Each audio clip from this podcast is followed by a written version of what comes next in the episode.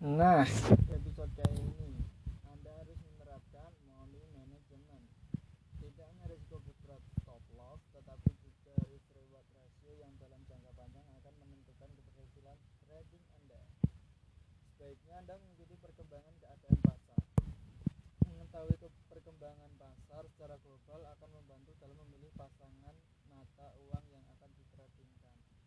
Untuk memaksimalkan trading sebaiknya Anda memilih pasangan mata uang antara mata uang yang sedang kuat versus yang sedang lemah.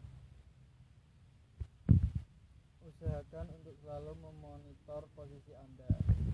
Sekalipun Anda menggunakan pending order lengkap dengan level stop dan exit, sebaiknya Anda tetap memonitor posisi trading yang Anda harapkan.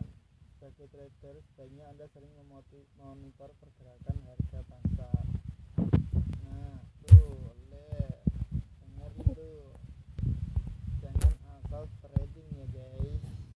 Membahayakan money manajemen lu.